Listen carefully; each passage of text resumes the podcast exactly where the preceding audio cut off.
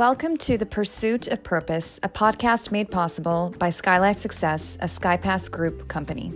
Join Chris Dunham, an author and speaker whose messaging has been described as the junction where God's ability and man's availability meet hope's accessibility.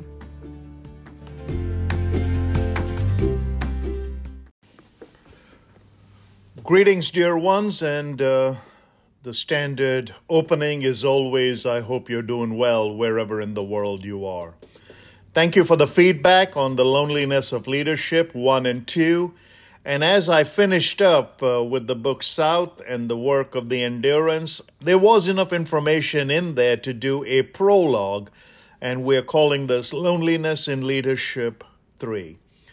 If you have tracked with us over the last two episodes, we chronicled the journey of Sir Ernest Shackleton in the early 1900s, the ill-fated voyage of the ship Endurance, which was his third attempt at doing something significant in the Antarctic.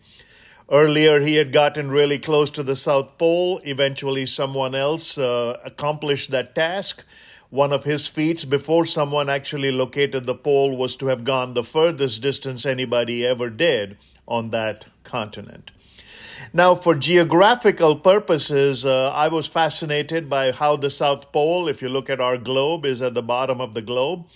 And on the left-hand side, if you look, the continent of South America reaches very close, and that becomes the last point of civilization from where people would embark in today's voyages when you take some of those ships or flights. And that would be through the Weddell Sea area. On the opposite side of the globe, or actually towards the right-hand side, there's no, because it is round, you would come to New Zealand, and the New Zealand's access to the South Pole would be through the Ross Sea.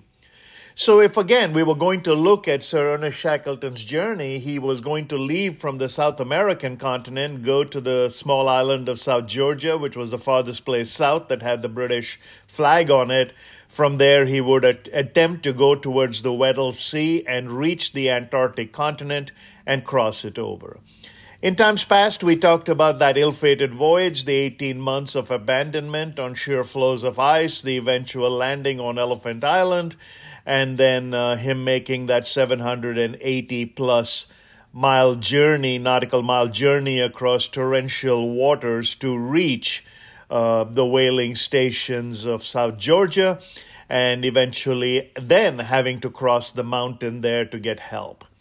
But what followed in the 4 months since he left his men on Elephant Island is itself another story. So there are two components to this message today, but they're going to be anchored in a premise.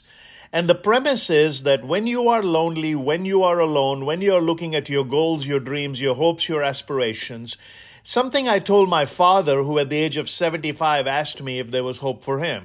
After he had retired and wanted to go back and get an education, I coined a statement. When your obligations to others finish, your obligations to your dreams remain. When your obligations to others finish, your obligations to your dreams remain. Now, we're chronicling, of course, with Sir Ernest Shackleton, who died by the time he was 47. I know I'm almost past the age of 60. I know my father is 88. Most of the people I operate with are older than that age, which means here was a man who died before many of us actually hit our stride. At the age of 20 or 22, he passes his captaincy or his skipper's license and begins to have that desire to do something significant that would put his mark on humanity. He failed at many of the ventures he came through. In fact, his success in leadership is actually born out of abject failure. Because when he came and escaped, or at least found land, he had made 3 additional trips to try to go and rescue his men, and all 3 of those trips from 3 different people, whether it was the government of Uruguay or the government of Chile, whoever it was, they all kept coming up short because the vessels they had were being defeated by the ice. But his resolve to get to Elephant Island and actually see that it was worth it is fascinating. So on the fourth attempt, after about 4 months of stranding those 22 men, remember, he left 22 men on Elephant Island, took five others with him, and then went to South Georgia, left three on one side of the island, took three and crossed the island. And now he is in civilization. He's clean, he's bathed, he's fed. He's gone back and rescued the other three he left. And now he has to go back and rescue the 22. The story is fascinating when you read the book South, which is Shackleton's own account. But when you get to the chapter, there are two narratives here. One is from the people left on the island who knew the boss would come back. And the skipper he left in charge of the 22 men, every day after his boss left, after about the eighth day, which is when they expected rescue to start coming, he would pack his sleeping bag and say, I think the boss is going to come today. I think the boss is going to come today. So every day they were ready. Now imagine waiting for every day for something miraculous to happen, and that finally happening after 4 months. But the day it happens, you're actually ready. So literally in an hour, they were able to send a boat and then put all 22 men on board, bring them all back to civilization. So now word reaches the world that Shackleton had managed to save all 28 people. But here a different kind of loneliness begins because the expedition was a failure. He's been invited to talk about survival and he's in a different continent and the world is in the throes of World War I. And so he is taking on the role of an ambassador, he's taking on the role of a negotiator, he's taking on the role of a speaker, all in the desire to raise money to fund future things. Now remember, loneliness in leadership is an important attribute, but it's the restlessness and the loneliness that defines and puts your mark on humanity. Which means even in those lonely stages of life, even in those days when everything is dark and you're down in the dumps, it's the restlessness of the human spirit that will allow the victors to become the person who are no longer victims, and they overcome that feeling of being vanquished. Now the story takes a different trajectory because this is a part of the story I didn't know. You see, when he began his journey, that ill-fated voyage, he had commissioned another journey with another skipper. These people were going to leave New Zealand and go on the Ross Sea to the Ross Sea ice shelf where some of the earlier explorers had already set up some cabins and all that. And the goal of that particular expedition was different. They were going to have to march inland from the New Zealand side, setting up depots of supplies and all that, with the goal that if Sir Ernest Shackleton began his overseas march on Antarctica from the Weddell Sea side, halfway through when they would run out of provisions, this provisional caravan that was already envisioned was going to come up. Well, that voyage also ended in disaster because they also got stuck. Now, what happened was they lost some people on the New Zealand side as they began to put up these depots and fortify additional depots and do all of those things. But the fascinating part of the journey is I was watching a documentary the other day, and today we cannot even fathom. If you want to do something topographical, if you want to do something meteorological, if you want to do something geographical, if you want to do something oceanographical, we have vessels and we have medium and we have technology and we can send ice-breaking ships that will just lower a gizmo in 3,000 feet into the ocean and then take pictures that's what on the bottom of the ocean. Now, you have to imagine that when Shackleton and all these people were doing their work, there were no such devices. So when you had to set up a physical depot and put in a stove and put in supplies, you were traversing at the rate of about maybe 3 miles an entire day because you're going in knee-deep ice, you're trying to navigate. Now it's easy. You just do a flyover and you say, okay, this latitude, this longitude, this many minutes, you have this depot there. And we can just lower the tent and the contraption and you can build something else and a helicopter can chopper you away. In those days, it was done by hand. So a ship gets stuck. You're still having to fulfill the work, but you're now lost as well, but you're fulfilling your work.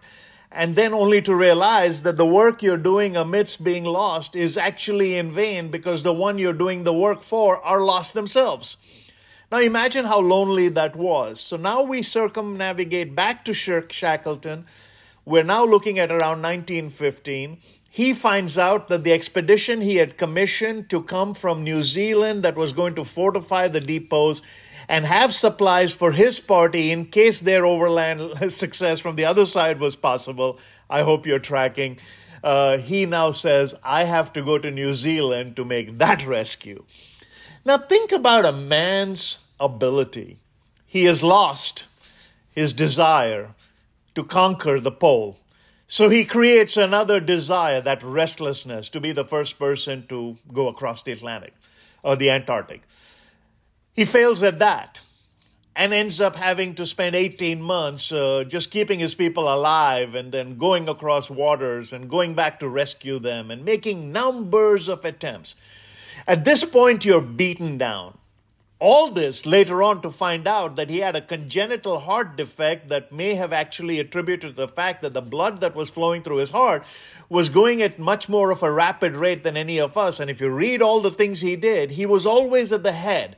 As a leader in that loneliness, with all of the defects that happened and with all of the physicality around him completely collapsed and every avenue closed, and physically at the end of his own trail, he never gave up. He now makes his desire to go to New Zealand, and because of the fact that there is other people in New Zealand and because of the fact that there was some friction, he now goes in as second in command on a voyage to rescue the people he had commissioned earlier. Now, I cannot even imagine what went on in his life, because after he does that, he goes back and he's now given a commission by the royalty. He is given knighthood earlier on, and he says, okay, why don't you go back as a peacemaker to some parts of the world that have been strung up by World War II. World War One, and as World War One is coming to an end, Shackleton says, I think I'm going to make another trip. This trip will be with scientists. This trip will do something different. This trip will try to accomplish something different. And here's what he decided to do. Okay, I want to find the South Pole, be the first person to do that. That didn't work out. Tried to figure out something to do in the North Pole. The Canadian government backs out. Decides to go and say, okay, I'm going to be the first person to cross the Antarctic by land. That doesn't work out. Then he has to go back and rescue everybody on both sides, including the party that was going to help him on that ill-fated expedition, meeting them halfway. That didn't work out. Then he goes back and attempts some business ventures and all that. That doesn't work out. As a life that is strung by failure, Shackleton's memoirs and his publication and his work never reached significance. Other people like Scott, who actually managed to be the second person to reach the South Pole, and other people got greater notoriety because they had success. World War I generated its own heroes. Shackleton now decides, after Canada closes off, that he's going to make one last attempt at doing something significant and be the first person to go around the entire South Pole, around the entire Antarctic continent, and be the first person to circumnavigate it by boat. I don't know how much you have to love just endless amounts of ice. I don't know how much you have to love the drudgery of the same scenery. Some of you listening to this are wondering if hope and opportunity exist for you, because when you look up, you see the same wall, you see the same window, you see the same door, you see the same street, you see the same people managing you. Imagine being with the same people for 18 months and not one of them has had a bath, and all of them look like ferocious wildebeests coming out of the jungle, and each one of them looks more appetizing. You know, as one person put it in their diary, saying, you look at people and you realize you're running out of food, and then you have to look past your friendship to see if this is who is the weakest person. In fact, there is a joke, tongue-in-cheek, about a stowaway on one of Shackleton's expeditions who stowed away on the ship, and they found him when they were somewhere in the South Georgia area on that ill-fated endeavor. And they made a joke saying that since you're the person, we have 27, and since you're the person who stowed away, we'll take you on the expedition. But if we come to the point where we have no food, you're the first one we're going to eat. Now, that's not a joke on cannibalism or anything else or taking lightly. It's just how tough these men were and how they perceived life. So now let's go back to that last expedition. The heart is now already heavy. Failure has loomed large. He has a physical hole in his heart. He has attempted many things and come up short. Everywhere he's turned, he has not come up with a desired outcome and goal. History is not going to be kind to him in the immediate future, because other heroes have emerged who have actually done greater things. But he wants to now circumnavigate the entire continent of Antarctica. And when he arrives in South Georgia, or a little earlier on before they arrive in South Georgia, one afternoon he complains of a little pain in his chest, and his mate says, "Why don't you just relax a little bit? You look a little pale." And then he arrives in South Georgia and he has a fatal heart attack at the age of 47 on the 5th of January 1922. Sir Ernest Shackleton dies. His body is being brought back across the Atlantic to England, and his wife says in one of the cables, "He loved that area of the world. I would prefer he be interred there or buried there or cremated or whatever in some way." So there is a marker to Sir Ernest Shackleton in the place he loved the most. So in life, he was lonely. In pursuit, he was lonely. In effort, he was lonely. And in death, he was indeed lonely. When I look at his life, and I've become so fascinated by this in the last couple of months as I've gone through this, and I really am grateful I went back and did my own due diligence and research. There are enough lessons in that short life that would give us a month or a year of Sundays worth of information to challenge ourselves. I don't know what the future is holding. I know who holds it. I'm so grateful that Shackleton had a providential belief in his life, because even on one of those walks when it was three of them in the darkness, trudging for 36 miles, trying to find hope for their friends, all of them to the degree, to a person said, there were four of us, and all of them believed that there was someone else guiding them. I do believe in my own journey. My faith has held me in some of the darkest moments of my life. So in loneliness, realize this. When your obligations to others finish, your obligations to your dreams remain. When you're lonely, remember this. You may be lonely, but you're never alone. There is providential help from above that has a purpose for your existence. I would encourage you strongly to go and read the life and the legacy and the works of Sir Ernest Shackleton.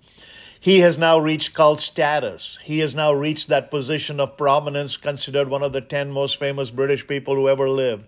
A lot of his prominence began in the 60s and 70s when people realized what he had done and how much he had accomplished. And then when you fast forward 100 years later, you begin to realize what he did was not only incredible, it was impossible. I don't know anybody who would have kept that many men alive in those dire circumstances for that period of a time, to the degree that even in the abandonment on an island every day, men would wrap up their sleeping bags and be ready, saying, "Today, the boss is coming." Can people say that about you? Can people say that about your leadership? When you walk into an environment, are people ready and eager? And no matter what has happened in the previous 18 months or 2 years in your organization, they can always come to work saying, "Today, boss is coming, and it's going to be good and glorious." So this concludes our three-part series on the loneliness of leadership. Please send us your feedback. Tell us what you think. I love this story, and I'm glad I get to tell it. Good luck. God bless.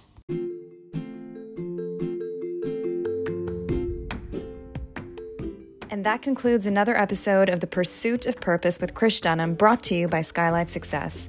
Please subscribe, rate, and visit us on the web at krishdunham.com and SkyLifeSuccess.com, where you can find our social media links and access to additional resources.